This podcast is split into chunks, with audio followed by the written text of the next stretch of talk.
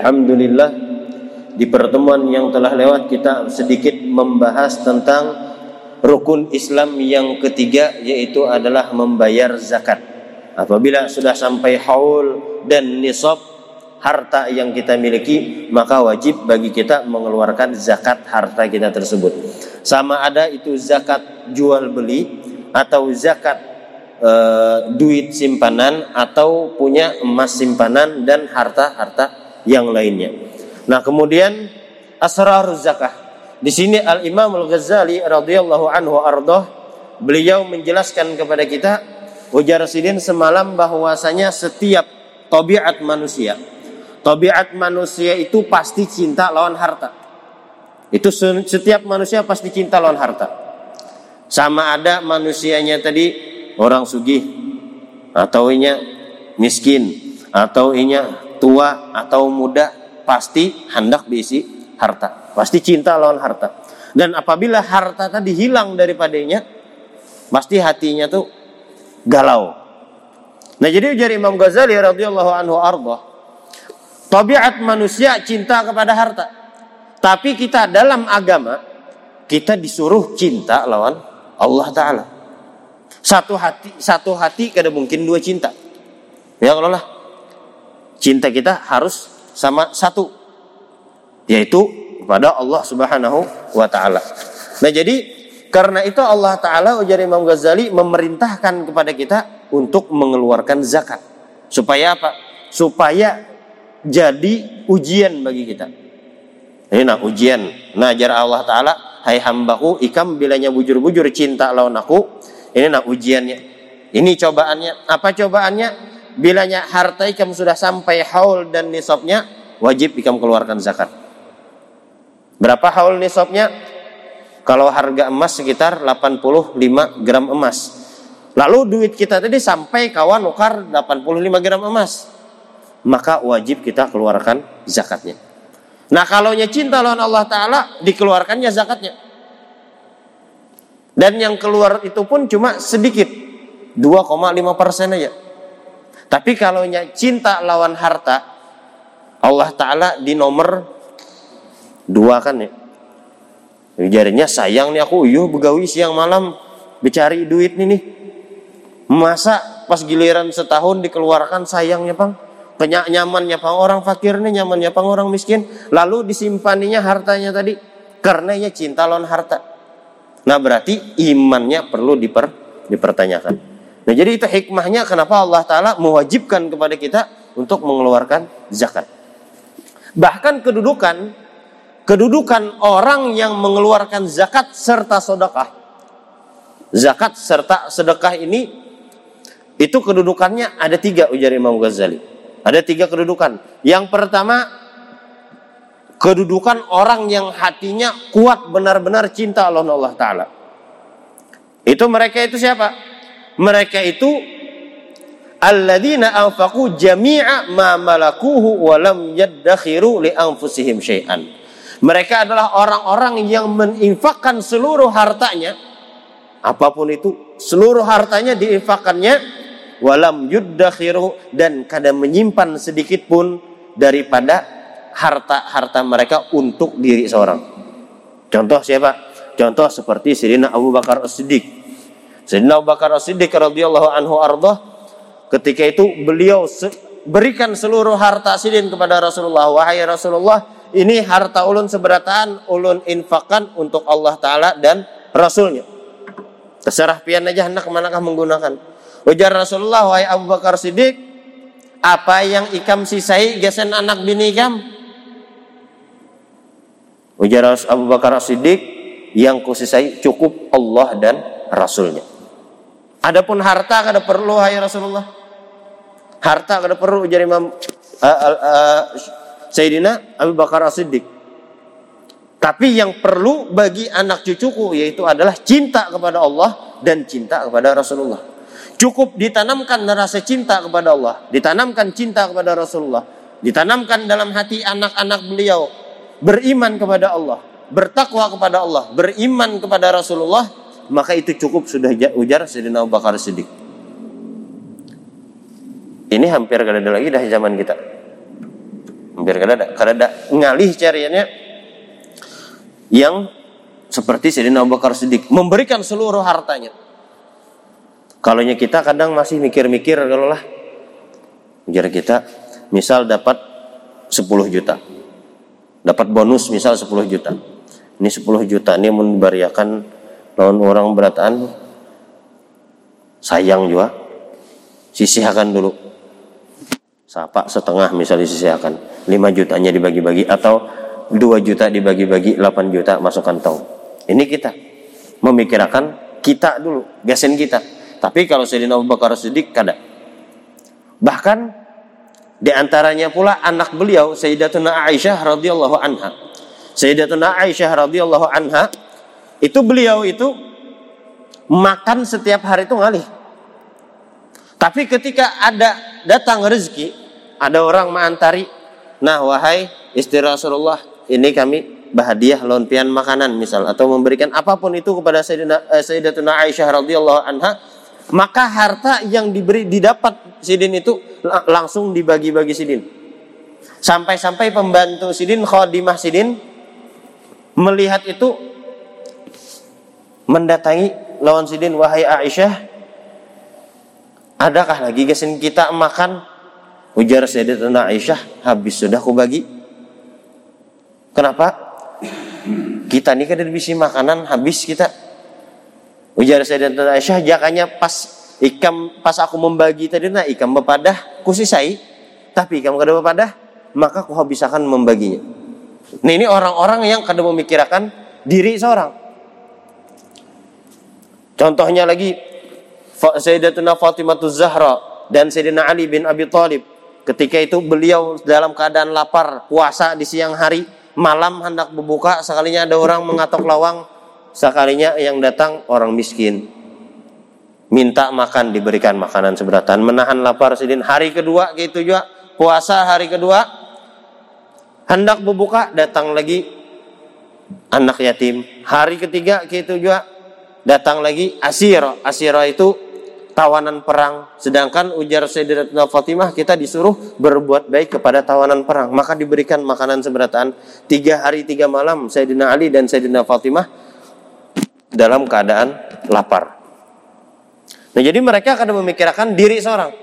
Tetapi wa yu'thiruna ala anfusihim walau kana bihim khososah. Mereka ithar mendahulukan orang lain di dalam masalah duniawi Masalah duniawi mereka dulu kan orang lain, silahkan yang lain dulu. Tapi dalam masalah ukhrawi kada. Makruh hukumnya masalah akhirat kita mendahulukan orang lain. Contoh ya Pak. Contoh sop pertama masih kosong misal atau yang di belakang sini masih kosong. Lalu kita bertunjulan pian pian aja, pian aja. Ini kita ithar mendahulukan orang lain daripada diri kita. Itu makruh hukumnya. Jadi kita isi Bilanya siapa dulu isi sop nih di muka. Jangan kada pantas ya aku sop di muka nih jar. Kenapa kada pantas? Pantas saja sama aja berataan. Anu jar, kalau pina disuruh orang suruh baca doa, tenang aja. Suruh orang baca doa, baca Robbana Atina. Yang hafal aja. Kada bahasanya tuh kita apalagi Apalagi yang kayak di ujung-ujung misalnya sawat tujuh betunjulan, kenapa gitu nah? Sop itu kada diisi betunjulan misi sop pertama tuh kenapa? Takutan disuruh jadi imam. Kada harapan juga imamnya sudah ada.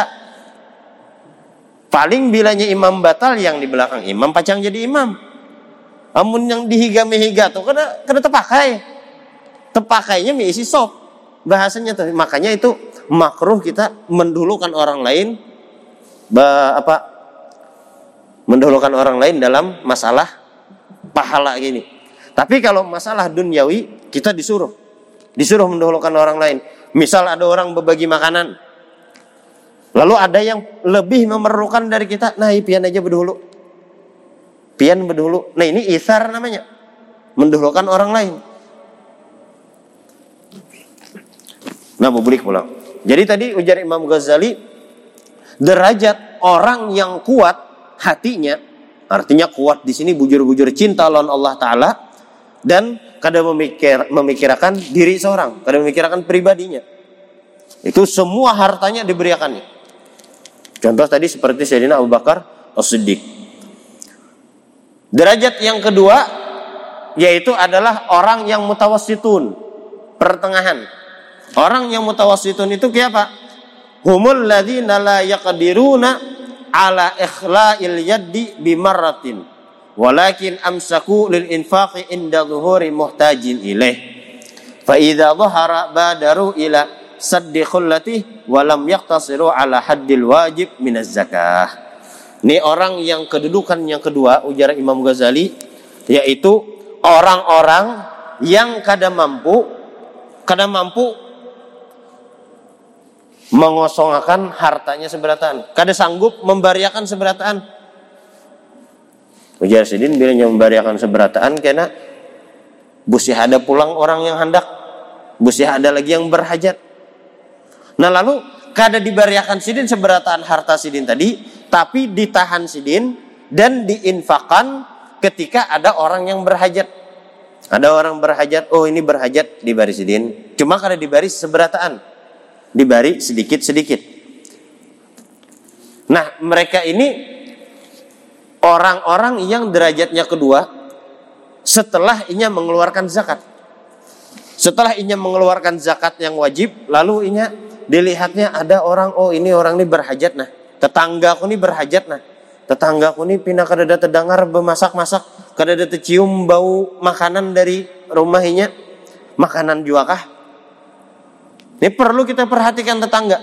Wah amunnya kada makanan, berarti ini berhajat tetanggaku nih.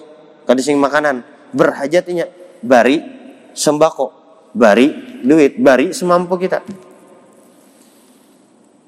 Ini derajat orang yang kedua. Setelah inya mengeluarkan zakat yang wajib, yang sunnahnya inya kada lupa. Tetap digawinya yang sunnah-sunnah. Siap dilihatnya ada orang pindah berhajat, dijulungi ada lagi orang minta dijulungi. Cuma kada dibari seberataan. Hartanya kada dibari seberataan seperti Sayyidina Abu Bakar tadi. Kalau yang pertama tadi Sayyidina Abu Bakar harta sidin dibariakan untuk Allah dan Rasulullah. Untuk agama sudah.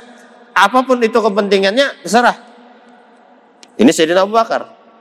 Yang kuat hatinya dalam e, mengeluarkan hartanya. Apa pun derajat yang kedua ini setelah yang wajib, inya mengeluarkan yang sunnah-sunnahnya, sodokah-sodokahnya diberikannya. Contoh seperti di dalam di dalam hadis itu disebutkan seperti Abu Talha. Ketika Sayyidina Abu Talha radhiyallahu anhu ardah, Abu Talha ini beliau adalah ayah tiri daripada Sayyidina Anas bin Malik. Setelah wafatnya uh, Sayyidina Malik, abahnya Sayyidina Anas, maka mama Sidin, mama Sayyidina Anas ini kawin dengan Abu Talha. Nah, ketika ayat Al-Quran turun ayat yang berbunyi di juz 4 Lan tanalul birra hatta tunfiqu mimma tuhibbun. Ketika ayat turun lan, lan tanalul birra hatta tunfiqu mimma tuhibbun. Kada harapan ujar Allah Ta'ala lan tanal lan. Di sini pakai kalimat lan. Lan ini kada harapan. Tanalul birra mendapatkan bir berbakti hatta tungfiqu sampai engkau menginfakkan mimma tuhibbun daripada apa-apa yang engkau cintai. Apa yang engkau cintai? Yang paling kita ketujuan apa? Di harta kita. Lalu kita infakakan Nah itu kita mendapatkan bir namanya. Kebaikan. Nah lalu Sayyidina Abu Talha ini Sidin mendengar ayat ini langsung mendatangi Rasulullah. Wahai Rasulullah ujar Abu Talha. Dan Abu Talha ini terkenal di, di kalangan Ansar terkenal orang yang banyak berisi kebun. Banyak berisi kebun kurma. Di antaranya ada kebun kurma yang bernama Bayraha. Nama kebunnya kebun Bayraha. Dan kebun Bayraha ini berhadapan dengan Masjid Nabawi. Di sebelah Masjid Nabawi. Dan Rasulullah kadang masuk ke kebun situ minum sidin dari banyu yang ada di kebun tadi minum kadang menikmati gitu nah menikmati indahnya kebun-kebunan nah lalu Sayyidina Abu Talha datang kepada Rasulullah wahai Rasulullah Allah taala berfirman lang tanalul birra hatta tunfiqu mimma tuhibbun. Dan ini wahai Rasulullah bayraha ini nah adalah harta yang paling ulun cintai daripada harta-harta yang lain. Yang paling ulun ulun ketujui maka kira-kira ke mana ulun menginfakannya wahai Rasulullah? Bakhil ya Rasulullah. Bakhil. Bakhil apa? Beruntung untungnya bakhil. Beruntungnya engkau. Dzalika malun rabih. Itu adalah harta yang membawa keuntungan ke sini kamu. Buntung ikam ujar Rasulullah menginfakkan harta tadi. Dan aku lihat ujar Sidin harta bayaraha tadi kebun tadi lebih bagus engkau infakkan kepada kerabat-kerabat engkau. Af'al ujar sidin ulun gawi wahai Rasulullah siap. Ulun gawi. Maka diinfakkan sidin e, kebun kurma tadi gesen? Keluarga-keluarga sidin dibagi sidin. Tapi kada seluruh harta dibagi, dibari sebagian aja. Nah ini mereka derajat yang mutawasitun yang di pertengahan. Nah adapun yang terakhir ujar Imam Ghazali radhiyallahu anhu ardoh yaitu duafa orang-orang yang lemah. Keimanan anunya hatinya ini lemah siapa mereka itu? Wahumul muqtasiruna ala ada zakatil wajibah. Mereka adalah orang-orang yang cukup artinya cukupnya menggawi zakat yang wajib aja. Adapun yang sunnah kada? Orang berpintaan orang jadi orang penggalangan dana gesen apa? Gesen korban ini, gesen korban itu, gesen acara maulid misalnya, gesen acara Isra Mi'raj atau gesen acara ini tuh dan yang lain sebagainya penggalangan dana. Sidin kada hakun. Kada ajar sidin kada ada cukup, kada cukup. Cukup aja sudah yang lain ini sidin aku kada hendak mengeluarkan duit. Cukup aja sudah aku mengeluarkan harta yang wajib. Celengan lewat misal setiap tuntung sembahyang Jumat celengan lewat dicelengi sidin aja nah membuat kada ini ini orang-orang yang duafa artinya tuh lamah hatinya. Yang wajibnya aja digawi sidin. Ya, menggawi yang wajib aja yang sunnah-sunnah kada. Tetangga dihiga kada sing makanan biar hasil itu sidin. Tiwas kada begawi. Misal. Nah jadi itu mereka itu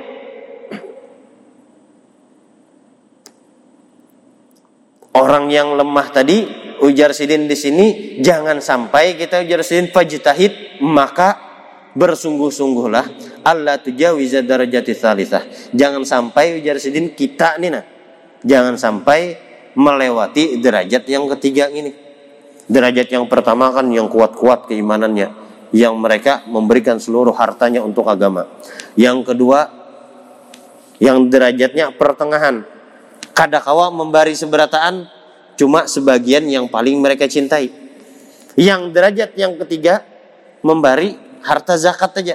Yang sunnah-sunnah sedekah kada. Maka jangan sampai dari Imam Ghazali kita melewati derajat yang ketiga ini.